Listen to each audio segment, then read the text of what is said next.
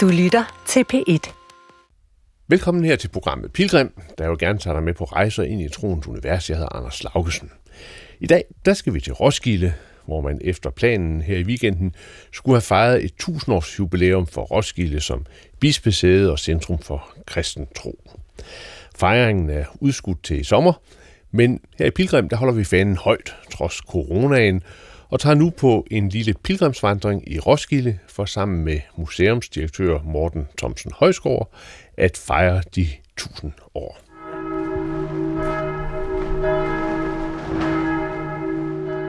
Ja, så er jeg landet midt i Roskilde. Roskilde Domkirke, gågaden, mm. og så ikke mindst museumsdirektøren på Roskilde. Morten, hvor er vi henne? Jamen, vi står midt på, øh, på Stænder, på historiske bymidte i Roskilde, og lige ved siden af os, der er der øh, St. Laurentius, mm. som er et af besøgsstederne under, under Romo Museumsorganisationen, som jeg har fornøjelsen af at være chef for. Og så er det også en, øh, en historisk perle, og et ja. helt unikt specielt sted, som jeg glæder mig til at, at vise frem for dig og ja. tage lytterne med på en rejse ja. ind i. Vi skal, vi skal både lidt op og i den grad ned. og, og, og vi, vi er her jo, fordi ja, ja. at øh, mm. der er jubilæum øh, 1000 år, øh, og egentlig så skulle det jo være fejret nu, men der er jo corona og så videre. Ja, ja. Og så er det jo godt, at vi kan holde fast i radioen, når de sådan udstiller det øh, i ja, byen. Ikke? Ja, men det, så, så, vi, så vi det, har en lille fest her. Det, det er lige præcis rigtigt, ikke? og der var jo en fejring for, at det Øh, af tusind år siden i hvert fald dokumenteret, at der kom øh, bispemagt øh, til Roskilde officielt, og det kan vi også vende tilbage til undervejs her. Men sådan helt symbolsk kan man sige, hvis man så skal tilbage og sige, jamen, hvor begyndte så noget, så kan det være smart at, øh, at starte et sted som herinde i øh, St. Laurentius, hvor vi kan gå ned ad den her spindeltrappe, øh, der er herovre, snørklet og faktisk komme ned i det rigtig gamle Roskilde. Det, det er jo sådan, at, at de fleste byer, de vokser, de bliver højere og højere, fordi folk de øh, smider alt fra bananskraller til alt muligt andet i gaderne. I gamle dage, der lavede hestene hestepærer og så videre. Ikke? Vi lægger lag på lag. Og når arkeologerne så arbejder, det er jo noget, vi gør det meget i på museerne, så graver vi os ned. Der er ligesom kulturlag. Og jeg synes, det er spændende, øh, både hvad skal man sige, sådan nærmest sindsøvelse, måske i sit eget indre har man også kulturlag, man bygger ovenpå og får former en identitet. Ja. Og sådan er det også med byer de bliver til over tid. Og det vi sådan skal gøre, det er simpelthen at gå ned igennem lagene, og så prøve at finde noget ja. og, tilstræbt oprindeligt. og vi er kommet ind af en fin trappe, og der er så en lille dør med en smuk rød sådan, farve, der åbner ind. Og, og samtidig med, at vi så går ned, Morten, så går vi jo også ned i troens kulturdag, ikke? Fordi jo, jo, vi er pilgrimer, pilgrimer i historie og kultur ja. og tro. Bestemt. Det er en lille bitte vindeltrappe af brændte munkesten. Og øh, kommer ind af en lille bitte dør, der ikke er ret stor til for en stor mand. Og nu er vi nede i kælderen. Det er lige præcis rigtigt, og jeg har jo taget, øh, apropos det med pilgrimsrejser, min vandrejakke på, som jeg nyder at have på, når jeg er i de norske fjelle sammen med fruen, og, og, og elsker at gå ture og tænke øh, de store tanker om livet deroppe. Men altså, det at, at sidde på en alpetop, der, det kan sætte tanker i gang, men det kan du altså også at komme ned som her, oh ja, det er sjovt, øh, det under jorden. Ikke? Nu skal vi lige beskrive, ja. hvor, vi, hvor vi landede. Vi er dernede ja. i kælderrum, ja.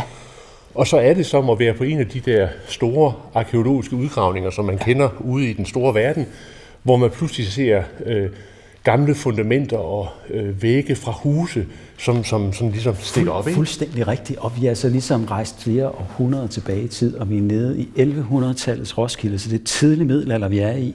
Der står en model her foran os af den kirke, St. Laurentius, som, som stod her indtil reformationen. Så blev det meste taget ud af brug. Kun tårnet øh, stod tilbage og er her endnu og ændret betydning, så det bare blandt andet blev et rådhustårn og, og et, et fængsel på et tidspunkt har det også været. Men hernede er fundamentet til kirken, og vi kan komme hen og se, øh, hvordan det var. Der er også lidt udstillinger og sådan noget, så folk kan komme herned og, og, og se det. Men, men nu, ja. nu er vi her på grund af et jubilæum. Ja. 1000 ja. år. Ja. Øh, 1000 års kristendom i, i Roskilde. Ja. Øhm, hvordan kommer man frem til de 1000 år, Morten? Ja, det er jo et øh, matematisk kunststykke i virkeligheden, og, og det er en rigtig spændende historie. Det er nærmest en røverhistorie, kan man sige. Øh, det, det er også noget med, med den periode, hvor Danmark blev til i.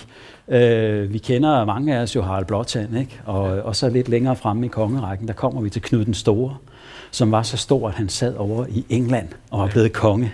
Øh, og der kunne han altså øh, bevidne, at et, et bestemt stykke jord øh, skulle, skulle gives til et kloster, Eli-klosteret, der var et af de helt store nord for London. Og så kan man sige, hvad? i alverden har det med Roskilde at gøre. Ikke? Men ligesom i dag, hvis du har testamenter eller love, så skal de bevidne sig. Nogen, nogen skriver under, ikke? enten det er en embedsmand eller, eller regenten, og det skulle man også derovre. Så det her jordstykke, der skiftede øh, ejermand, det blev bevidnet øh, af, af, af de højere magter og biskoppen af Canterbury, og så næste i rækken, Gerbrandt biskop blandt danernes folk i Roskilde. Og det er første gang, fordi det her øh, dokument, i, der bliver skrevet ind i en elig øh, bog, som hedder, og den, den findes øh, over på et øh, universitet øh, i England, universitetsbibliotek. Og den har faktisk fået lov til at låne, så den kommer til Danmark på et eller andet tidspunkt, når nu det her jubilæum øh, skal, skal fejres. Men, men det er ud fra øh, den jordbevidelse og den rækkefølge og den betydning, altså at tæt på kongen og tæt på biskoppen af Canterbury i England, der stod altså biskop øh, Gerbrand, som, som, øh, som så hører til i Roskilde. Og der har vi altså navnet Roskilde for første gang, men også det med, at det var et stift og en biskop, og det var noget blandt danernes folk. Ja. Øh, så der var ikke så meget med, om det var sjællænder og jøder, men Danmark var blevet samlet på det tidspunkt og var en enhed. Og der får vi altså bispemagten etableret. Og det er faktisk det, som det officielle Danmark skulle have fejret med hendes majestæt øh, til stede, og jo gerne tusind mennesker i den, i den fine domkirke, som vi skal hen i senere. Men, men altså, corona har jo smadret ja, alting, ja, ikke? Så, så, men radioen virker. ja, det er godt. Og nu er vi så nede i det her helt vidunderlige, altså hvor er det en skam, jeg ikke har været her før, fordi det er et helt vidunderligt sted. Det svarer sådan til alle de der store udgravninger, hvor man kan se øh, fundamenter, og man kan se, her er der en uh, skelettet af en, en 40-årig mand fra, fra uh, 1100-tallet, ikke, der sådan ligger og, i et morgentrår. Ja, ja. Er, det er sådan, det er sådan tæt, fortættet her. Det er meget fortættet, og det, altså, dels er det jo som en, en arkeologisk udgravning, der bare er blevet forladt, ikke? så man kan komme ned og se, hvordan ser det ud. Så er der sådan noget arkeologisk spændende over det. Men så også det, du har inde på nu, jamen her er faktisk en autentisk øh, grav fra 1100-tallet. Og det er en anden form for funktion, altså fordi kirkerne lige fra den tid har jo været ramme om liv og død. De store overgange i livet, herunder også, hvordan skulle man mindes de døde, og har gravlagt dem, og vi skal også se flere øh, grave herinde. Øh, og, vi, og det vi også kan gøre, det er, at vi kan jo, vi kan jo røre ved historien. Ikke? Vi kan lægge hænderne på sådan et, et, et fundament her, og, og, og, og så er det altså 1100-tallets øh, kirkehistorie, og, og det vi også kan se, det er frødsten det her, eller kildekalk, som det også hedder øh, som er gravet ud, øh, formentlig ude ved et brud ude i Elverdamsdalen, ikke så langt herfra. Øh, der var der masser af kilder, og der var masser af kalk, og der samlede sig så meget øh, porøst og, og, og, og, og nemt materiale at arbejde med, nemt at hugge i. Så inden vi overhovedet fik øh, murstens- og teglstenskirker, som vi kan se lidt højere op i luftlagene, så havde vi altså frødsten, og det var der rigeligt af her på egnen. Og så kunne man bygge øh, en hel masse. Ja. Og, og, og der er det jo så, øh, altså vi har jo en tendens til, at vi sådan siger, der står så en kirke, og Øh, det er jo da meget pænt. Men altså, hvis man selv har været bygger, og man ja. bor på landet, og du bor også ude på landet, ja. du ved ja. godt, hvad det vil sige, at man tager fat, og man øh, stabler noget op. Ja. Det, ja. Så pludselig så tænker man, hold da op, der er sket noget med de mennesker, ja. Øh, sådan der for tusind år siden, ja. at, at, at man på en eller anden måde har kunnet få gang i så store byggerier, hvor centrum havde noget at gøre ja. med hvor herre. Det er, det er en kæmpe øh, civilisationshistorie i virkeligheden, og det er jo også et dramatisk skifte fra, nu siger du, at jeg bor ude på landet, og det gør jeg ude, hvis man kører ud mod lejre, og derude boede jo hedningene i gåseøjne, og dem, der troede på Odin, Odin Thor og Freja, og, og, og Harald Blåtand, og folkene omkring ham var med til at, ligesom at flytte det hele til Roskilde, og, og, og, og skabe den kristne tradition, og ligesom både ændre stedet, men også måden at bygge på og tænke på. Og arkeologerne her har faktisk også fundet øh, rester af en gammel trækirke, som øh, har været forløberen her. Så vi har først et træ, og så er kildekalk, og så mursten eller teglsten øverst op. Nærmest ligesom historien er mange, mange, mange steder øh, i, i, i landet. Ikke? Men ja, det vidner om noget organisatorisk drivkraft. Og, øh, og når man har prøvet at svinge en malerpensel ja. eller, eller kalke lidt på, på sådan en gammel lade, så ved man, hvor mange kræfter der skal til. Ja. Og at lave sådan noget her øh, i 1100-tallet har været stort. Og det er jo så bare øh, en lille bror i forhold til, til domkirken, ja. vi skal over se senere. Ikke? Men, men, ja. men når man så øh, siger sådan noget som det her... Øh, Morten, hvor, i hvor høj grad taler vi så om, tror du, et, et, et, et øh, skal vi sige, magtens projekt eller et, et folkets projekt? om begge dele, øh, og det kan kun fungere, hvis det går hånd i hånd øh, med de ting. Altså at, at, øh, at magthaverne og folket på en eller anden måde bringes på samme formel. Ja. Og det er jo det, der også sker med det store religionsskifte i Norden, som, øh, som vi kalder det, hvor, hvor den nordiske mytologi gradvist og med mange forskellige overgange bliver skiftet ud med, med, med den kristne tro og Gud Fader, Gud Søn og Gud Helligånd. Øh, jamen det er, at, at kongerne tænker anderledes, og, og historien om Harald Blåtand, der, der lavet sig døbe, er jo sådan uh, kongeeksemplet, ikke? men det gør folk også. Man begynder at, at bede til nogle andre, ofre til nogle andre, tænke i nogle andre baner, og man får måske også noget med, som er ret vigtigt, at det der med at beherske livet, eller mestre livet, eller få nogle succesoplevelser, på en eller anden måde lykkes det også. Øh, der kommer nogle store politiske alliancer ind til Danmark, som er vigtige. Der er noget, der sker ude i Europa, man har sans for. Der er nogen at samarbejde med, der er nogen at handle med. Og måske også noget i, i livet, og måske også nogle af de, de lidt drabelige ting, som vi nogle gange glemmer ved den nordiske mytologi, ja. altså med menneskeoffringer osv. Der har måske været nogen, der var glade for, at det kunne man øh, slippe af med, øh, i hvert fald en periode, at tænke på, på en anden måde. Og det øh, er jo godt at bruge sin fantasi lidt, ja. men, og det kan man sagtens gøre hernede, men det er jo den der tanke om, hvordan vi altså her for tusind år siden befinder os i en periode, hvor der er enorm transformation i gang. Ja. Dels i, ej, hvor er den flot. Det er ja. så bagsiden, det, det her. Det er bagsiden, ja. Og det, ja, det, det, det, det er helt det er unikt, at man kan gå rundt om prøv, det gamle prøv, prøv, prøv, lige, prøv lige beskrive bagsiden her, Morten. Jamen, det er jo sådan med korbogen her, der, er, ja, der, der er rundet, og hvor man fornemmer, hvordan øh, først de, de store sten, man har, fundet ja, på en mark, og så de mere formede øh, kildekalksten er lagt ovenpå. Ja. Og også, og, også det der med, at, at her omkring, hvor vi står, der har det været gadeplan. Så vi er, vi er altså de der 3-4 meter nede, og det er smukt, og det er også forarbejdet, men selvfølgelig også lidt... Øh, lidt groft i Ja, lige præcis. Ja. Men, men, men, men, men det minder jo sådan lidt om nogle af de øh, korsfarerkirker, som ja. man, som man, som man øh, kan se i Mellemøsten. Ja. Jeg ved ikke, om du kender Sankt Annas Church i, for enden af Via Dolorosa. Altså, der er mm. noget af de samme former, og ja. noget af den samme ja. på en måde ja. rustikhed over, over, over, Helt over klart. Øh, og, øh, og, ved og, du, og enkelhed et, et, et andet eksempel på, at, at, øh, at folk har haft forbindelser, det er, at øh, mens arkeologerne udgravede her, så fandt de flere af det der, i Danmark kalder vi dem ibskaller, og andre ja. steder siger de Jakobskaller. Altså symbolet på, at man har gået Caminoen ja. og været på pilgrimsvandring. Det passer også meget godt til dit program, ikke? Jo, det gør det. og, øh, og det har der jo været dengang. Det var jo også et... Øh, et, øh, i dag vil vi sige, et katolsk samfund. Øh, det, var, det var pavekirken, øh, som man øh, til syvende og sidst var, var underlagt.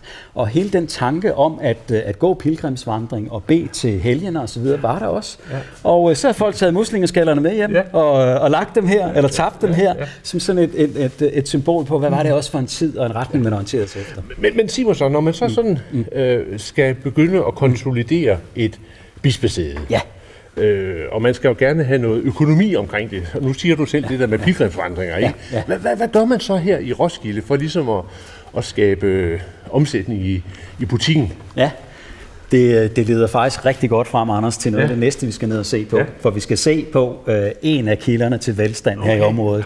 Noget af det, som virkelig siger, det er, de unge vil sige, det er the shit, men det siger vi ikke sådan et pænt program, som du har.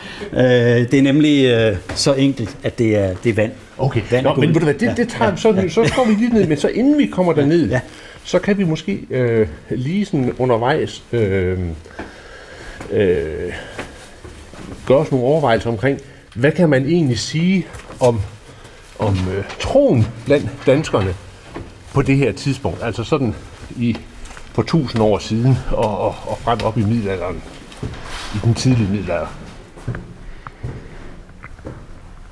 Det er et utroligt, et utroligt spændende spørgsmål med troen dengang, også nu. Øh, på en måde begynder tingene faktisk at, at, at ligne lidt hinanden. Men hvis du tager øh, for tusind år siden, og det bliver jo bare nogle overskrifter nu, så, øh, så var der jo rigtig mange, der levede af, de levede af jorden, de levede mere i pagt med naturen. Øh, naturens kræfter var, var tæt på. Øh, man var dybt afhængig af, om, øh, om høsten gik godt, eller om fiskerne kunne komme ind med, med mange fisk, eller om de vikinger, der var draget på tok, kom hjem med noget guld, der kunne omsættes. Så det var vigtigt at have en, øh, en balance og, og fred med de højere magter. Og der taler vi egentlig noget, der både er den nordiske mytologis verden, men også sidenhen med, med kristendommen, der så kommer øh, og hjælper måske med at skabe mere struktur i samfundet øh, og, øh, og en, ny type, en ny type magt, øh, men også noget uddannelse. Nogen, der kunne læse, nogen, der kunne få viden med andre steder fra, nye redskaber til at bearbejde jorden, øh, nye måder, ny teknologi, nye omfind, øh, opfindelser. Så det er et samfund i forandring, både med hvad man lever af, men også, øh, også, hvordan, man, øh, også hvordan man tænker. Øh, og så bliver det jo mere og mere internationalt, kan man sige efterhånden, som rejser gik lettere. Vikingeskibene med de store sejl kunne bringe folk øh, mange, steder, øh, mange steder hen. Øh, men, men det tog lang tid at lære det nye, og vi har også de her spændende fund af, af sådan smede med, med, med, med blokke, hvor man både kan støbe et tor sammen og, og et kors på den samme, ikke også? Fordi der skulle sådan være lidt til, lidt til alle. Og sådan er det jo også, øh, nu, nu går vi forbi byens hus, som er et medborgerhus her øh, midt i Roskilde, og vi kan se rundt øh, i byen, der ligger Danske Bank øh, og forskellige caféer osv. Altså, i dag har vi jo fået sådan lidt en, øh, en shoppekultur i det religiøse øh, landskab, hvor, øh, hvor mange mennesker sammensætter deres eget verdensbillede på den måde, de nu kan bruge. Men fælles, øh, hvis man kan sige det på den måde, er, er jo netop, at vi bruger det til et eller andet. Mm. Altså, vi, øh, vi skal formatere det at blive født, vi skal formatere det at, at gå ind i de voksnes rækker, vi skal, vi skal finde ud af det med at, øh, at blive gift, øh, og, øh, og også skulle herfra med den sidste rejse på en eller anden måde. Og det har der simpelthen til alle tider været øh, ritualer for og måder at gøre på. Øh, og, og det, der bliver etableret der for tusind år øh, siden. Det er så det, der har været med til at skabe et, et meget øh, homogent øh, samfund i Danmark. Altså, der var sådan en fælles kristen grundkultur af, af, af nogle måder at gøre ting på. Når jeg tænker på dåben, eller, eller ægteskabet, som også kommer ind, eller, eller, eller begravelsen, sådan nogle ting, vi siger. Øh, selvfølgelig har, har, har klangen været betonet lidt forskelligt, men altså, at jord er du kommet, til jord skal du blive, og jord skal du genopstå. Altså tanken om, hvad sker der også efter, efter døden der det, at, at, at flere og flere bliver kristne, og det er også er magten og folket følger med, det skaber sådan en fælles ramme for, hvordan tænker man øh, et, øh, et samfund. Øh. Jeg, jeg, tænker, jeg tænker, når man sådan specielt er ude i, i uh, landsbykirker, ja. og man går ind i sådan en gammel romansk uh, kirke, der ikke er blevet uh, restaureret, ja. så har man et rum, der er relativt mørkt. Det er sådan små, små, uh, små vinduer, ja. og så har du altså skibet, og så har du trin op, og så har du koret. Øhm, og jeg har engang lavet mig fortælle, og det tror jeg sådan set er rigtigt, at, at i gamle dage, der holdt man sig nede i skibet. Altså, der var der det hellige deroppe. Øhm, og nu du også, har du også sådan en baggrund i, i religion, ligesom jeg har.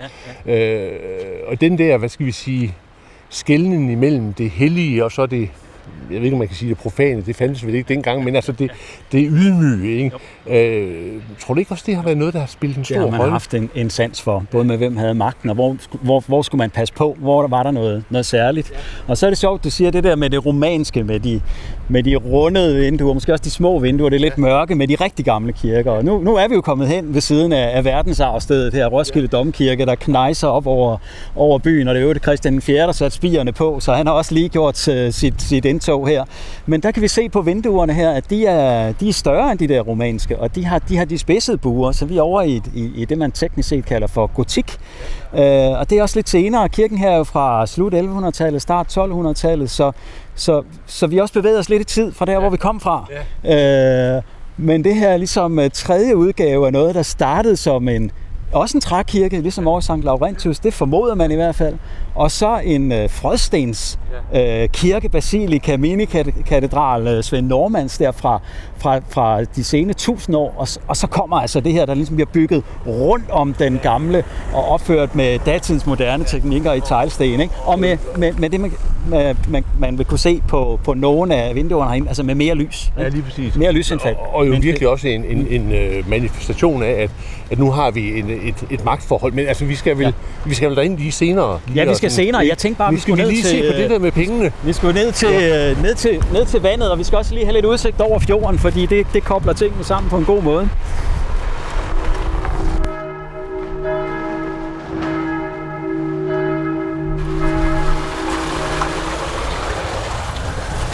Ja, Morten, så er vi kommet frem. Øh, og sikke et ja. øh, kildevand. Ja, det, det er på mange måder fantastisk. Det, det hedder også det hedder Maglekilde, som sådan er en andet ord for den store kilde. Det, det er her, der springer meget vand. På et tidspunkt har der været øh, op mod 80.000, måske 90.000 liter øh, i timen, der kommer ud af det her øh, Neptun-hoved, der er dernede, og nu er, det, nu, er det så faldet, øh, nu er det så faldet noget. Nogle siger, at det er 15.000 liter i timen. Men pointen, som vi skal lidt frem, af, frem til, det er det egentlig det store spørgsmål, det er, jamen, hvorfor blev det lige her? Ja. Ikke? Altså, hvad var det, der var så formativt, eller hvorfor, hvorfor var det her, bispemagten samles for 1000 år siden, og i det øvrigt, at, at en af de, de helt store og vigtige byer i, i middelalderens Danmark øh, øh, udfoldede sig og, og blev til. Og, og svaret kan du næsten høre her. øh, der var masser af vand, der var, der var, der var kilder, øh, og der var også øh, tæt forbindelse til det, du kan se lidt over her, nemlig Roskilde Fjord, som ligger jo øh, meget langstrakt, meget godt beskyttet, øh, med, med masser af liv og fisk og, og rige øh, landbrugsjord rundt omkring os. Øh, og så i øvrigt, øh, hvis man sådan sætter en knappenål midt på Sjælland og tegner en cirkel rundt, så er det også næsten lige midt i det hele, så man kunne komme hurtigt rundt til alting. Så der var, det var geopolitisk, og der var masser af, af, af næring og liv, og, og, og, og nogle gange er måske også lidt tilfældighedernes spil. Og så har det også været lidt prægtigt. Du kan se her, nu, nu er det bare gået lidt, og så kan man altså virkelig se, hvordan domkirken deroppe er, den er blevet lagt ja. op i toppen, så man skulle kunne se den langvejs fra. Men, men, men, øh, men, men er det her også så en, en, en hellig kilde? Altså er der, er der sådan en særlig grund for, til, at man, man begiver sig herhen i, i øh, det tidlige middelalder? Det, det, øh, det er her, som næsten alle andre steder, hvor der er kilder, at vandet får en livgivende funktion i praksis, og så også i overført betydning. Så det er noget, der også bliver brugt øh, af munkene og nonnerne. Der er jo, øh, når vi kommer op i middelalderen, så er der fem klostre her i Roskilde, ikke? og der er mindst 12 kirker i øvrigt også. Øh, så det er en kultur, der spreder sig, og folk kommer også øh, valgfartene hertil øh, for at, øh, at møde de gejstlige og for at kunne få kontakt til magten og, og nogle også for at blive, øh, blive helbredt og, og bede til det rigtige. Ikke? Så miraklerne, de, de, øh, de, de, de var ikke forbi endnu i hvert fald Nej. på det tidspunkt. Men, men, men sådan noget vand har jo en lang, lang, lang historie, for selvfølgelig før middelalderen var det her også, og efter, efter som tiden går, så får det en betydning. Så op i 1800-tallet, hvor Danmark bliver industrialiseret, der kan vandet pludselig noget andet. Der er det ikke bare noget, du kan drikke, så kan det trække nogle af de store møller, øh, der igen kan trække øh, ting, der kan, der, kan, der kan spænde tøj, eller der kommer sådan en sodavandsfabrik her tæt på. Altså alt muligt, der fik helt bogstaveligt talt hjulene til at køre i Roskilde, og med til at skabe øh, en anden type velstand, når vi kommer op i 1800-tallet. Vi lige prøve at se om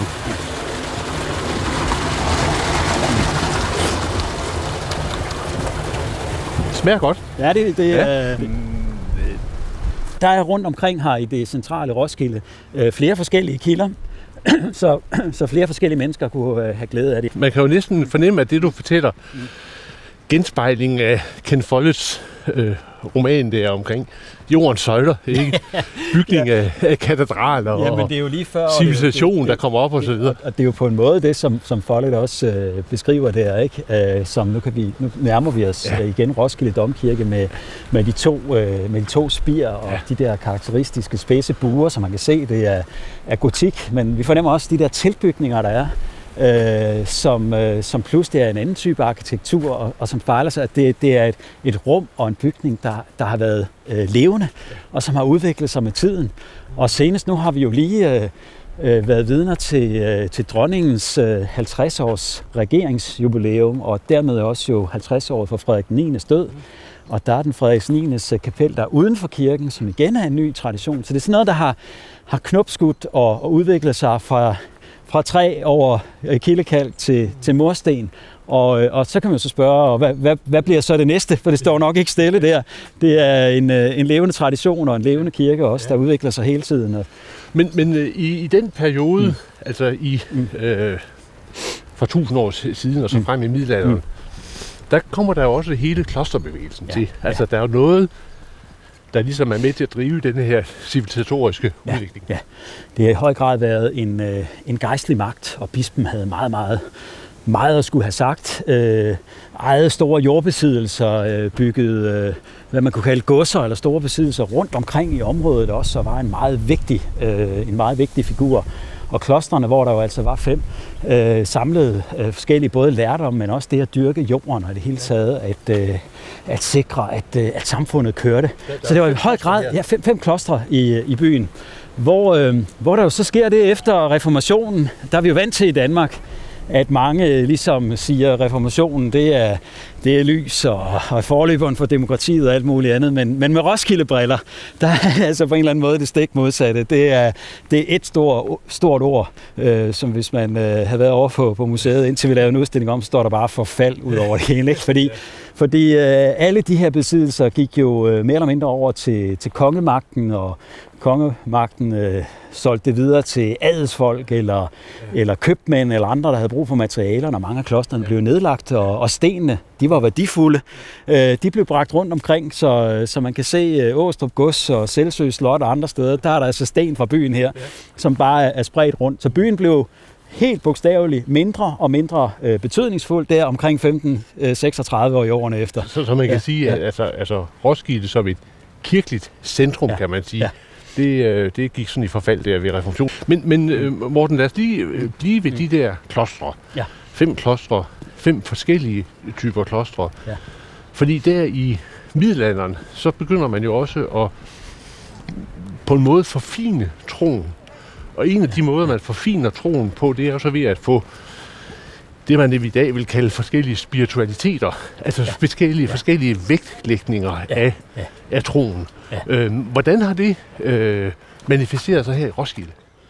Jamen, der har også været øh, forskellige, forskellige retninger øh, repræsenteret i byen, og, øh, og, og, og en del af, af, af den historie er jo så desværre gået tabt, fordi der ja. har været forskellige brænde, og det er blevet nedlagt øh, e-, efterfølgende. Men helt klart nogen, der, der dyrkede øh, det med at dyrke jorden, og andre, der har været lærdoms, øh, lærdomscentre, og, og nogen, der, der havde det, det spirituelle. Mm. Ligesom de øh, europæiske forbilleder, som de nu kom hertil med, hvad det var dominikanere eller cistercienser, eller hvad, hvad retning de nu havde. Jeg skal lige kommentere kommentere noget meget mere prosaisk her. Det her fine gule hus, øh, der boede min, øh, mine oldeforældre, ja. øh, og, øh, og, og, og Rasmus Højskov Rasmussen der, han havde snekerværksted heroppe. Ikke? Okay, ja. Og den stolte familiehistorie vil jo vide, at han lavede stole blandt andet ja. til domkirken, så det er jo, det er jo, det er jo så fint med det. og, jo, alle, alle, alle prøver vi at væve os ind i den store historie, og det, og det er jo på en eller anden måde også en sandhed. Nu kigger vi op på de her mange, mange, mange tusind sten. Ikke? Altså, det, hver eneste er jo lagt øh, på et tidspunkt af et menneske, som var med til at skabe, øh, skabe den her historie. Ja. Altså i, i forhold til det der med de forskellige klostre, ja. så synes jeg jo, at det er sådan utrolig interessant, når man, når man øh, så kan gå rundt i nogle af de eksisterende klostre og fornemme den der forfinelse af troen, som så altså lander for tusind år siden i Danmark. Øh, sådan så der er nogle klostre, der tager sig af de syge. Ikke? Øh, de fattige øh, øh franciskanere øh, sådan op i, op i middelalderen, så har du cistercienserne, som, som med deres store, hvad skal vi sige, øh, æstetiske sans og sans for at dyrke tingene, men også sådan mm, på en måde øh, meget sådan øh, øh, strenge klosterregel, ikke? Ja, ja. Kan noget. Ja. Det, det er jo vældig, vældig interessant. Og det har vi haft her også øh, ja. til, til rig mål og en, og en rig kultur. Der ja. så går tabt, og det er derfor ordet forfald kommer ind. Ja. Fordi der går ikke så mange år, så forsvinder det, og vi skal helt tilbage dertil, eller op til 1800-tallet, ja. hvor jernbanen kommer til Roskilde, ja. og industrialiseringen, som vi taler om nede ved vandet med, ja, med, med de forskellige mindre fabrikker og sådan noget, ja. bliver, bliver lavet, ja. så kommer der gang i den igen. Ja. Men nu er jeg så kommet tæt på Roskilde Domkirke, og vi skal ind her øh, lidt længere hen ved, øh, ved våbenhuset, som også, er, som også er en tilbygning, og så ind og, og se noget, der er UNESCO verdensarv, og en meget, meget stor, smuk øh, katedral. Så har vi fået vores mundbind på, og ja, nu går vi ja. så ind i øh, øh, Roskilde Domkirke. Ja. Hej. Hej. Ja. Ja. Ja. Det har vi. Det har vi. Det Til rigt område. Tak skal du have. Og god reminder øh, om det. Nå, og så kommer vi så ind. Og nu, nu vil jeg lige vise dig noget, som jeg øh, som både kirkegænger og besøgende og alt muligt andet her gennem et helt liv har overset indtil for ganske nylig. Ja. Hvor jeg talte med en utrolig dygtig middelalderarkeolog og middelalderhistoriker, Thomas Bertelsen, der vi har skrevet et stort forskningsværk om kirken her. Mm. Og så øh, stod vi lige, hvor vi står nu, og sagde, prøv lige at se her, Morten. Prøv at kigge herhen. Ja. Og du kan se med, Anders. Ja. Prøv lige at fortælle mig, hvad ser du her? Ja, det er sådan en lag. Ja. Der er, lille, der er lige pludselig kommet en lille bitte, ja. altså en, en af halv størrelse mursten ind. Lige pludselig, ikke? Ja. Og det er jo ret mærkeligt. Hvorfor ja, er det lige pludselig der? Og så er det, øh, Thomas fortæller, at det jo har jo noget at gøre med, at alt det her er jo blevet skabt. Det er jo selvfølgelig bygget nedefra op, og man har haft store stilaser, og man har haft sine murteknikker, og så er man formentlig nået hertil. Man kunne ikke bygge om vinteren, der var det for koldt, der kunne mørklen ikke størke, så, størkne, så en eller anden gang ud øh, på efteråret, så, så stoppede man, og det hele øh, var i stå, måske op til et halvt år så er det sat sig. Ja, ikke? Så kommer man tilbage næste år. Hvad gør vi? Ja, så, vi retter den lige op. Ja, så bliver den mindre og mindre, for øh, forsvinder helt Ja, nemlig, fordi det er sådan en kile, der er stukket ja. ind, og så kommer det i vatter, og så har vi altså ikke fået det skæve tårn i Roskilde, vel, fordi der var nogen, der var vakse ved havelån og fået det lavet. Det synes jeg, det synes jeg er helt vidunderligt. Der en eller anden gang i starten af 1200-årene, hvor, hvor man, man kunne gå ind måske som førstegangsbesøgende og så tage det her fantastiske rum i øjesyn. Ikke? Højt til loftet, majestætisk øh, indrettet på mange måder. Så kan man godt forestille sig også, husene har været meget mindre, der har ikke været asfalt på vejene. At det har, det har haft en effekt. Det kunne noget helt, helt særligt også været udtryk for den magt, der lå ja. i det gejstlige og i det kirkelige. Karakteristisk nok kom skoven, som vi snakkede om herude, som jo må have været der. Ja er jo væk, og altså ikke bygget af det Nej. samme gedine materiale. Det er, det er forsvundet.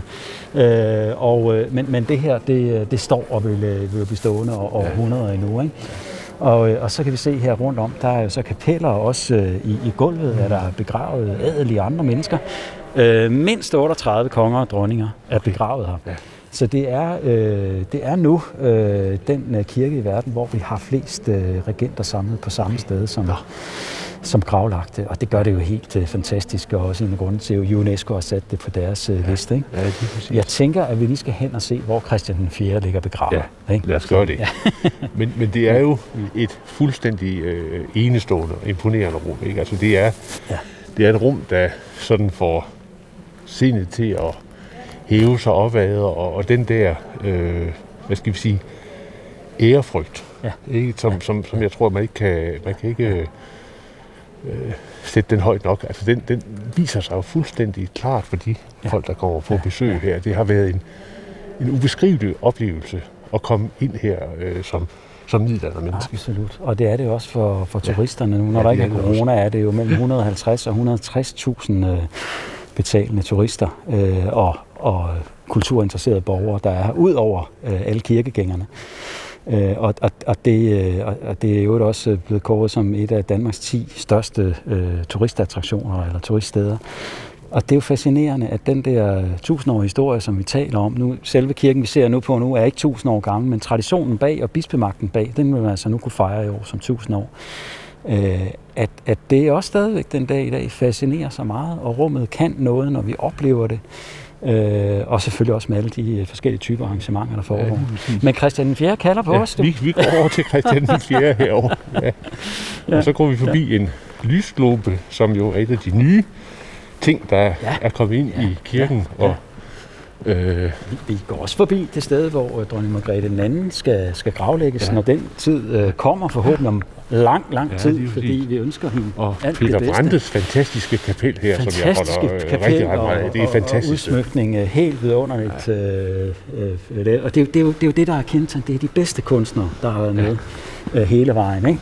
Og nu når vi så øh, til Christian den 4., og der er en anden øh, meget, meget stor kunstner, Wilhelm Marstrand, som jo har malet det her berømte billede, som vi nærmer os nu, ja. øh, af Christian den 4., han har sagt ved højen mast. Ja foran skibet øh, Trefoldigheden. Så kommer vi øh, og, øh, og vi skal lidt tilbage. Prøv lige at beskrive rummet her, Morten. Jamen, det er et af de helt store kapeller, og det er Christian IV selv, der var med til at beslutte, at der skulle være et, øh, et gravmæle, der skulle være et kapel for ham. Og, øh, og ligesom så mange andre regenter havde han også planlagt, hvordan det skulle se ud. Og problemet var, at så kom der en brand inde på, jeg tror det var inde hvor Tøjhusmuseet er i dag, og så, så smuttede det hele op i flammer. Øh, så, så han nåede øh, jo aldrig at, at se det, som det skulle være, inden han sig selv, øh, selv gik herfra. Men, øh, men, men i 1800-tallet, da vi jo havde stormagtsdrømme og tabte, han har sagt det hele, yeah. øh, i 1864, så i lige årene efter, der blev rummet her, altså der skulle det færdiggøres. Der skulle man på en eller anden måde øh, genrejse nationens stolthed og mindes noget, der i hvert fald var stort. Og så fandt man jo tilbage til Christian 4. Så Wilhelm Marstrands maleri her, det er færdiggjort i, i sidste halvdel af, af 1860'erne, altså efter vi havde tabt Og det er værd at tænke på, at det er i virkeligheden ikke Christian den 4. samtidig vi ser, det er det er 1800-tallet, hvor vi øh, skal vinde indad, hvad vi har tabt udad. Det er det, som det rum egentlig også er et symbol på, ligesom nogle af, af de tidlige broer, eller vejanlæg, eller inddæmninger af fjorde, eller sådan noget. Altså simpelthen gøre landet større, uden at det kunne blive større, men simpelthen bruge det til noget andet og noget mere. Og det synes jeg også, man kan fornemme, man ser på, på kongen der statligt øh, og med, med bind for det ene øje og, og, og høj. og hjerne. Ja, bræst, ikke også? Jamen, det er simpelthen, som vi uh, hørte også uh, nytårsaften i, i kongesangen, når den bliver sunget. Uh, rigtig mange mennesker får den, får den ind der. Ellers er, det jo, er den jo lidt lige krigerlig nok til de fleste, sådan af sig selv og af hjertens lyst synger den. Men sådan var samfundet dengang, at man skulle bevise sit værd som konge ved at vinde krigene. Desværre tabte han jo mange af dem til sidst. Og så ligger han derovre i kisten. Så ligger vi kister her, der ligger han så. Øh, og, og Torvaldsen har lavet øh, statuen af ham her i, i bronze, og så er det jo altså helt blevet samlet i sådan et, et på en eller anden måde unikt blik på, hvem, hvem var han og, og, og de konger omkring ham og dronninger i samtiden. Altså man kan jo sige, at mm. om noget sted i Danmark, mm. så er Roskilde symbolet for sammenvævning af kongemagt øh, og troen. Ja, det er øhm, Hvis du sådan tager sådan en, en, en, en, en bevægelse fra øh, tusind år siden og så op igennem ja historien. Hvordan, hvordan, hvordan ser du så det billede ligesom udvikle sig, Morten? Ja, men jeg ser det meget, som du egentlig også siger det ganske smukt, at det er nærmest det danske symbol, vi har, der kæder kongemagt og, og kirkemagt sammen. Der er selvfølgelig også nogen, der vil pege på øh, det, vi har i vores pas, altså Jellingstenen med Kristusfiguren og, og den Harald, der, der samlede Norge og Danmark og gjorde danerne kristne. Det er ligesom startskuddet. Men Harald skulle gøre hele riget kristent og tog rundt og byggede borge og, og øh, og, og Kilder fortæller os jo også, at han var med til at grundlægge Roskilde og bygge Trækirken, lave sin kongsgård over, hvor vi gik rundt øh, før. Øh, og, og kirken i hvert fald øh, står her endnu. Og vi kan også gå hen og se den søjle, hvor man mener, at, at der kunne Harald Blåtand ligge begravet. Man har bare aldrig fundet skelettet, så det, der er noget, der ikke kan historisk øh, dokumenteres endeligt. Men man skal ikke ret mange generationer længere frem, så har man det. Og så er det øh, både virkelig og dokumenteret, både med kilder og med, med egentlige fund. Og med 38 mindst øh, konger og dronninger, der ligger begravet, så er det ligesom en fortættelse, øh, en symbolik, der markerer, hvordan de to ting har været øh, vævet sammen. Øh, stat og kirke, det, det, det, øh, det sakrale og det profane. Og det er gået hånd i hånd. Og man siger, der hvor det er gået godt for landet, er også, når de to magter på en eller anden måde har lykkedes med at samarbejde. Og nogle gange, når det er gået skidt, har de så ikke rigtig kunne finde ud af det. Øh, og øh, et, et, et godt eksempel på, at det slet ikke gik jo, det var der i 1150'erne, øh, hvor vi havde blodgivet i Roskilde over på, på Kongsgården. Vores ven Knud og Valdemar ikke rigtig kunne finde ud af det. Ikke? Og, og, og, og riget blev delt, og en masse magtkampe og stridighed opstod. Og så har vi så nogle storhedsperioder, som, som Christian den 4. Øh, her, og måske skal vi også lige hen og kigge på Margrethe den første. Ja, lad os gøre det jo. Ja. Det skal hun er også kommet. Ja, det er det meget op i. Meget op i, i der er rigtig meget, vi, vi forbigår, men, men det ligger i tiden, at vi øh, har fået, synes jeg med rette, et større blik på, øh, på kvinderne i historien. Mm. Øh, og derfor er det også interessant, at vi øh, med rette, synes jeg, har fået et øh, større blik for kvindernes plads i historien. Og, øh, og det gælder alle kvinder, ikke kun dem, der så lige er blevet øh, regenter eller, eller har stået i spidsen af samfundet, men, øh, men har fået et blik for, for ligestilling og, og lige værd. Øh, og, øh, og her kan vi så se øh, gravmonumentet for, for Margrethe den Første. Ja, det er flot. Ja. Som, øh, er bag ved, bag ved øh, alderet nu. Ja, ja, bag ved alderet nu. Øh, og sådan har det jo ikke været tænkt. Alder, alderet, som det står her, er først kommet ind senere. Øh, hun, øh, hun var jo egentlig gravlagt øh, i, øh, i Sorø, men, øh, men øh, så har vi jo øh, den her øh, figur, Peder Peter Jensen Lodehat, øh, som også er med i filmen nu, der har været fremme om Margrethe den Første, som er biskop i Roskilde, og som er nær ven øh, og, og medhjælper øh, for, og måske vil man sige spindoktor i dag for Margrethe den Første. Og han tager sig ned til, til Sorø, og, og nogen siger røver, og andre siger bare transporterer øh, livet til Roskilde, og, og senere bliver, øh, bliver gravmonumentet her så lavet her. Der kommer endnu senere på et spir på, som hedder Margrethe spiret, altså efter Øh, at det er Margrethe, der er centralt. Og hun var med til at samle Danmark, Norge og Sverige, lavede Kalmarunionen, og, og, og efter hende, der er det jo så, at faktisk, hvad der kan krybe og gå af konger og dronninger, de bliver begravet her.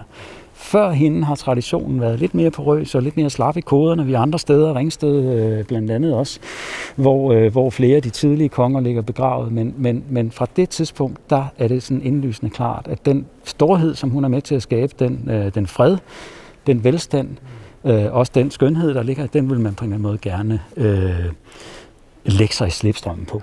Fint. Og det ændrer reformationen jo ikke på. Det ændrer for mange andre ting, men ikke den tradition. Det er stadigvæk øh, kongernes øh, og dronningernes øh, gravkirke. Ikke? Og, og det er jo alligevel, hvis man sådan, det har jeg ikke tænkt på, men det er jo alligevel interessant, ikke? for man kan sige, at i reformationen, der tager man jo principielt afstand fra helgendyrkelse, og det, at man ligesom udnævner nogle mennesker til øh, sådan en særlig ophøjet stilling inde i kirken. Ikke? Ja. Og der er det jo alligevel interessant, at man, man så fastholder det. Man kunne også have forestillet sig noget andet. Hvad, hvad tænker du om det? Jamen, øh, først og fremmest tror jeg, jeg kan fornemme den samme nysgerrighed, som du også har. Fordi vi ser andre eksempler på reformationen, jo, så maler man kalkmalerierne over. Det skal være hvidt, det skal være, det skal være rent, tankerne skal ledes kun mod vor herre og ingen andre steder. Ikke? Og, øh, og hvis der har været en, øh, en adelsmand eller adelsfrod, der har lavet noget særligt, så ud med det, sådan at alle var lige for vor herre. Ikke? Øh, og øh, og det, det ser vi jo bare ikke her. Det er som om, at øh, kulturens tyngde, eller måske kongemagtens styrke, eller fornemmelsen af, at det er noget, der får os til at hænge sammen, det gør så, at det har fået lov til at blive stående. Og der er andre eksempler her også. De her store bærende søjler her med, med nogle af de helt tidlige konger. Altså her øh, kong Harald, ikke? Som, øh, som jo er portrætteret, som man så ham i middelalderen. Ikke? Og ikke som han formentlig var der som stor vikingekriger. Øh, men, men det siger ligesom noget med, med, med, med grundlæggelsen og så de her højdepunkter. Ikke? At dem har man vel holdt fast i. Øh, og, og så siger det vel også noget om, at, at kongerne øh, har været en central del af dem, der har Altså, det har været dem, der har bestemt, hvordan det har skulle være med, med ja, altså det... øh, kirken og, og reformationen. Altså reformationen mm. er jo ikke kun et teologisk projekt, det er i høj grad også Nej, et altså, magtens projekt. Og, og, og, og hvis vi tænker luthersk, så skulle, øh, så skulle kongen jo også beskytte, ja. at kirken kunne være der, så ja, præsterne kunne tale ja. ordet rent og frit. Ikke? Og så har man nok tænkt som, som gengæld her, det var nok meget smart, så kongen får lov til at være. Så der var en, øh, måske en vis beskyttelse. Der, der, der er der mange forskellige øh, mm. grunde til, men, men måske først og fremmest bare en, en tradition, der er grundlagt, som, som fortsætter, og kongehuset har også kunne bruge det til ja, noget. Og Danmark har kunne bruge det til ja. noget. Når man nu øh, sidder her øh, midt i Roskilde Domkirke og bliver altså jo simpelthen bjergtaget af øh, de smukke former og mm. lyset, der skinner ind på de her munkesten og hele tyngden af, af historie. Øhm, altså, så fornemmer man jo umiddelbart det der med, at altså, tro er ikke en isoleret, individuel størrelse. Tro øh, fælder sig ind i en kultursammenhæng. Ja. Og det at have sådan nogle steder som det her, og komme hen, øh, ja, det giver vel det der, noget af det, der man kalder sammenhængskraft. Ja. Ja, det tror jeg, der er meget symbolik i det, og måske er det også øh, noget, vi har arvet af sådan en øh, moderne tankegang, eller en individualistisk tankegang, det der man tror er en privat sag. Men det er ikke den fulde sandhed om det, fordi troen manifesterer sig også som noget, vi gør, og noget, vi bygger, og noget, vi har. Og dermed troen i Danmark er jo også øh, så en salmebog, eller en højskolesangbog for den sags skyld. Eller det er kirkebygninger, altså noget meget materielt, som det vi sidder i øh, her. Det kan også være øh, simpelthen måder, som øh, gadebilledet i byen øh, er, er, er formet på. Så har vi en klostergade eller et domkirkestræde, hvis navne jo går tilbage til de bygninger og den, øh, den ceremonielle struktur eller rituelle struktur, som de skulle øh, varetages. Vi har det også i vores ugekalender, at navnene øh, der går helt tilbage til den nordiske mytologi med, med torsdag blandt andet, for nu at tage et, øh, et eksempel. Så, så det med vores øh, forestillinger om det hensides, så her har vi altså... Øh, Enten en organist, der øver sig, eller noget andet vidunderligt, og, og det, det berømte ur, der ringer hernede, ikke? så sådan bliver man også øh, både forstyrret eller, eller inspireret undervejs. Øh, men, men altså, øh, troen kommer til udtryk på nogle forskellige måder, og sætter sig så som, som kultur, og, og for nogen som sang. Så, så på en måde ja. kan man sige, at når man er her, så bevæger man sig ud og ind af troens rum. Men, men nu skal vi mm. videre, fordi vi skal jo også ligesom se, hvordan står det så til i Roskilde 1000 år efter. Ja. Lad os gøre det. Øh, ja. bevæge os ud ja. i byen igen. Klokkerne ringer for en ny vandring her.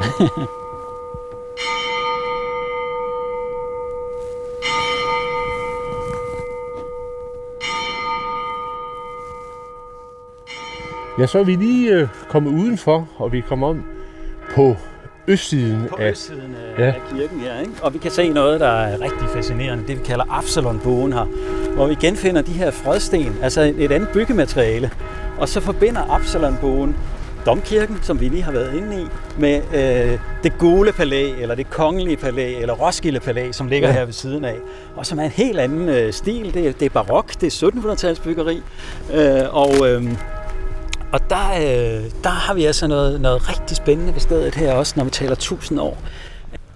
Se, øh, ja, rundt omkring dom, øh, domkirken, der har der jo øh, gennem årene ligget forskellige ting. Og her på den her side, der lå jo så øh, Absalons gård, altså en bispegård, en gammel middelalderlig bispegård. Og da vi når så frem til, til 1700-tallet, det er det, man kalder den florissante periode i Danmark. Altså, vi bliver virkelig rigere. Og noget af rigdommen kommer fra slavehandel, desværre. Øh, og, og, og så tænker kongen, du ved ikke, det der gamle middelalderborgs kompleks der, ikke, med sådet ned ad væggene og så videre. Det er ligesom ikke fint nok. Så han får bygget det her prægtige palæ øh, i barokstil. Det var faktisk hvidt oprindeligt, så det malede gult senere, øh, med den her fine, øh, store øh, gård. Og han har en husarstal herover, hvor alle hans øh, kareter og, og heste og soldater i øvrigt øh, kunne være, og nogle af dem var også herinde ved, øh, ved, ved indgangspartiet, hvor man kunne komme igennem. Øh, og, øh, og, og, og så var der modtagelse, modtagelseværelse heroppe øh, til venstre, og over til højre. Øh, senere hen i, øh, i 1800-tallet, før vi fik grundloven, der var der jo stænderforsamlinger i Danmark, Danmark, og der skulle dække Monrad og alle gutterne, havde han sagt, jo ud og have et sted, hvor de kunne øve sig i at være demokrater. Ja. Øh, og det var, det var i Viborg, og det var i Altona, og, og så var det også her i Roskilde. Øh, og så et par måneder om året, så holdt de til i stænderforsamlingssalen, der simpelthen var deroppe. Øh, sådan en øh, 60, 70, 80 mennesker, ikke? der et par måneder øh, øh, af gangen mødtes for at diskutere øh, emner, emner omkring øh, Danmark, om stændernes forhold, sociale vilkår øh, og lignende. Og så spiste de jo også mad øh, på de lokale restauranter, og synes ikke, maden var helt god nok, og fik en kok fra København herud, så det kunne rigtig kunne blive godt. lidt, lidt, lidt forventet øh, var det. Og, jo, jeg, det, det er jeg helt sikker på, at de også har været. Det har, det har hængt sammen. Og det var så senere, da, da vi så øh, øh, i Roskilde Stiftshistorie, der, der flytter bispemagten jo til København på et tidspunkt. Ikke? Og, så, øh, og sidenhen så bliver det delt, og det sker faktisk i 1922, så får man et, et selvstændigt Roskilde Stift. Så, så, og så skal biskoppen også bo et sted. Så Roskilde ja. mister sin bispestatus? Ja, på et tidspunkt mister den egentlig aldrig. Vi siger jo her i Roskilde, ja, at, at, at, at den, det er stadigvæk Roskilde han bor bare inde i København. Men i 1922, der bliver det, der bliver det splittet ad, og så, så, så kan man sige, så flytter Roskilde Bispen tilbage. Ja. Så hele den fløj herover, det er jo bispens bolig, ja. øh, og, øh, og mens vi optager det her, der er der fire kandidater, der stiller op. Der skal være bispevalg ja. her i foråret også, ikke? og så skal de slås om, hvem der skal have det her fine, og ja. den skønne have om bagved på en halv tønd land midt okay. inde i Roskilde. Ja, ja men det, det, det er meget god, sådan, hvad skal vi sige, sidegevinst ved at blive biskop. Jeg tror, at det er sådan en lille, en lille bonus, der hører med til alt det gejstlige og fine, som selvfølgelig er hovedattraktionen. Det må det, må det jo øh, være. Øh, men, men, men, men, men stedet her emmer jo af, af historie, og så også af udvikling, hvor vi er gået fra, fra vikingekongerne, og så over sådan noget 1700-tals og 1800-tals Danmark. Og så kommer vi ud på pladsen her, og så er det pludselig 1900-tallet øh, og sådan noget funktionalisme, moderne byggeri og, og, og forretningsliv, vi er kommet ind i. Øh, så det er sådan nærmest 1000 års rejse, man lige kan tage med en gåtur her på 150 øh, meter. Ja, det er helt vildt. Ja. Det er helt vildt. Ja.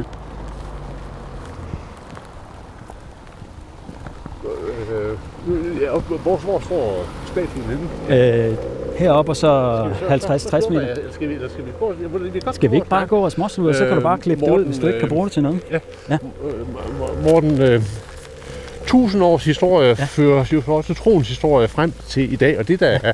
er, er sjovt ved dig, det er, for uden at du er historiker og ved en hel masse om det historiske, så har du også en vældig masse forstand på religionssociologi, og en af dem i Danmark, der faktisk ved mest om, hvad skal vi sige, danskernes samtidige tro og udvikling i den. Hvis du nu tegner det der perspektiv fra altså kristendommen, der kommer tusind år tilbage, øh, og så frem til i dag, hvad er det så, der sker lige nu, eller hvad er det, der sker, skal vi sige, de sidste 50 år? Ja, hvis jeg nu skulle prøve at sige det sådan lidt, lidt folkeligt, så er det jo nærmest ligesom om, at, øh, at danskernes tro øh, historisk set er lidt som en bøfsandwich, ikke? At der er to boller rundt om, og så er der bøffen i midten. Bøffen kunne så være kristendommen, Øh, men, men, men, men vi skifter til noget andet. Der er noget andet at bide i nu. Øh, der sker en eller anden form for, at vi skal sætte nogle overskrifter på, en, øh, en afkristning, eller nogen med et fint ord at sige en sekularisering. Øh, der er færre folk, der går i kirke. Der er færre, der er medlemmer af folkekirken. Der er kommet en stor minoritetsreligion, islam, til landet, som i øvrigt er opdelt i en hel masse fraktioner. Vi har fået langt over 100 øh, statsanerkendte trosamfund, der ligger uden for folkekirken. Nogle frikirker går det rigtig godt for, har vind i sejlene. Den katolske kirke står stærkt, også med mange migranter, der kommer til, som er katolikker. Så det er, det er, det er blevet mere pluralistisk, og det er blevet mere broget, og kirken står ikke så stærkt længere, som den der samlende faktor, som, som domkirken vidner om. Vi er mere gået over i, i, øh, i noget andet, eller noget, der måske ligner noget af det, vi kom fra øh, før landet blev kristne, med flere forskellige guder, som kunne bruges til forskellige traditioner. Når det tordnede, var det en, og når man skulle have visdom, var det en anden, og når det var kærligheden, var det en tredje. Øh, så man brugte den gud, der kunne bruges til den situation, man står i. Og sådan ser vi også med flere mennesker i dag. Øh, øh, så, så dyrker man måske lidt yoga og tænker nogle østlige tanker, når det er det, der skal til. Men skal man gifte, så det rigtig skal være flot, så er sådan et kirkebryllup også helt fantastisk. Så der er ikke det er ikke en modstand mod kirken, det er bare at bruge den på en anden måde, og slet ikke så traditionsbevidst eller bombastisk som hidtil, men som en del af et, øh, et marked, eller måske en moderne demokratisk øh, bevidsthed. Sådan er der mange, der opfatter det ja. i hvert fald. Og, og i modsætning til den hvad skal vi sige, bevægelse, vi har mm. været på, mm. hvor så kongemagten har været med til at fastholde også trosretningen eller mm. trosfokus, så, så er vi jo så i dag et sted, hvor hvor som du siger, det er demokratisk, altså, hvor, hvor, hvor det spiller jo ikke nogen rolle på den måde længere. Nu er vi jo i, i, i et åbent landskab. Ja, vi er et åbent landskab, vi er, vi er et, et, et øh, demokratisk samfund, og også et, et samfund, der, der bliver påvirket ud fra den store verden. Øh, med nogle øh, bliver inspireret fra Kina, Asien, andre fra, fra USA øh, og, og frem for alt hver sammensætter tingene på, øh, på sin egen måde øh, til et, et mere broget billede. Og det er jo lidt, ligner jo lidt folk. Nu går vi rundt her, og Roskildeborgerne er på shoppingtur, og de fleste har mundbind på, selvom de ikke skal have det her på gaden, for det har vi vendet os til så hurtigt. Ikke? Øh, den her krisebevidstheden jo blevet manifest med mundbindet som, som, som tegn på det. Ikke? Men vi går og shopper. Ikke? Vi handler det, vi har brug for. Og dermed ligner det også i virkeligheden, sådan som troen er, er gået hen og blevet for mange, at man, man, man trækker det, man, øh, man har brug for. Og ofte er det jo så også kirken, man har brug for stadigvæk. Øh, det er ikke sådan en oprørstendens, fordi øh, de, øh, mange børn bliver stadigvæk døbt, og mange bliver konfirmeret. Og den tradition står stærkt, lidt stærkere på landet end inde i byerne, og jo aller, allermindst øh, markant, kan man sige, København, hvor der er flere områder af byen, hvor det er under halvdelen af, af borgerne, der er medlemmer af Folkekirken. Ja.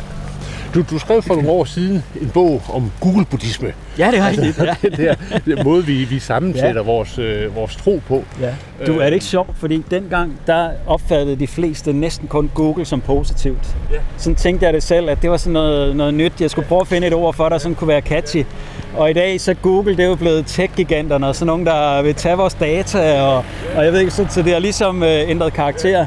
Men, øh, men Google var jo sådan et sindbillede på, at vi søger og vi finder, og det skal gå hurtigt og stærkt, og vi får også måske vist det, som Google godt ved, vi gerne vil have. Ja, ja, ja. og, og buddhismen er jo sådan et symbol på, på det nye, det meditative, øh, det der virker, øh, og det er selvfølgelig helt karikeret, alt for forsimplet, men, men, men nok ikke så meget med Gud Fader, Søn og Helligånd og, øh, og, og gamle salmer på tysk eller sådan noget. Altså, det, det, det hører ikke med til det. Og den der kombination, Google er også amerikansk, og buddhismen er fra Østen, så de kunne forbinde mange ting de sammen. Så ja. det skrev jeg en hel bog om, hvordan det ligesom, øh, ligesom var det nye. Ikke? Øh, og så jo, nu er vi jo så kommet til Lise Nørgaard-statuen ja, her. Og vi skal lige om at se hende fra den rigtige side her, og det ja, ja. havler, det kan man nok høre, og, det er øh, helt fantastisk. Mange mennesker, når de går forbi, de siger, ej, hvorfor har de lavet hende så lille? Ikke? Fordi man tænker, den der store figur, der skabte Matadoren og skrev Korsbæk, jo, som er bygget over Roskilde som by, hun må da være en, en stor kvinde, men det er i en til en øh, størrelse. Ja. Øh, og jeg havde fornøjelsen af at, at overvære hendes tale, da hun blev ærespublicist for nogle år siden. Jeg var medlem af Publicistklubben eller Publicistforeningen. Og der, der var hun også meget lille, men ordene var jo store og, og velovervejede, og hun er jo et forbillede for mange, også her i Roskilde. Øh, så, øh, så for over 10 år siden blev, blev statuen sat op, og, og den er også helt anderledes. Det er jo ikke sådan, at hun rider på en stor hest og er pompøs. Hun er stille, hun er jagttagende, hun observerer, hvad der sker. Hun har boet flere steder her i byen, og så sidder hun på en bænk, og borgerne kan sætte sig ved siden af. Det er en, man slår følge. Det er en, fint. man slår følge med. Men, ikke? men, men, men, men det billede, som øh, Lise Nørgaard, hun ja. tegner af Danmark ja. i Matador, Ja, ja. Et, et, et billede, hvor der er en, en hvad skal vi sige, en, øh, oh, for sådan, hvor, der, hvor der er en, øh, en øh, altså nogle dybe sammenhængskræfter, ikke på forskellige vis, som, øh, som, som binder det hele sammen, og som selvfølgelig er i forandring, men alligevel nogle dybe sammenhængskræfter. Øhm, hvordan, hvordan ser du det billede sådan i dag? Altså, vil, vil vi stadigvæk, tror du, øh, mange hundrede år frem, se øh, de der dybe øh, sammenhængskræfter, som jo et eller andet sted for mange vedkommende også har roet ind i det religiøse? Øh, Jeg tror, der er mange af de ting, der i hvert fald er under forandring, og noget er aftagende. Hvis vi nu vender tilbage til Matador, som jo er folkeeje for, for mange af os, så jeg har hørt til dem, der har tvunget mine børn til at se alle afsnittene, ikke? Øh, og det kunne de også lide, øh, i hvert fald til sidst. Øh, så en, en, en, en sådan hurtig religionsanalyse af, hvad der er på spil her, det er, at, øh, at det er kulturkristendom, vi ser.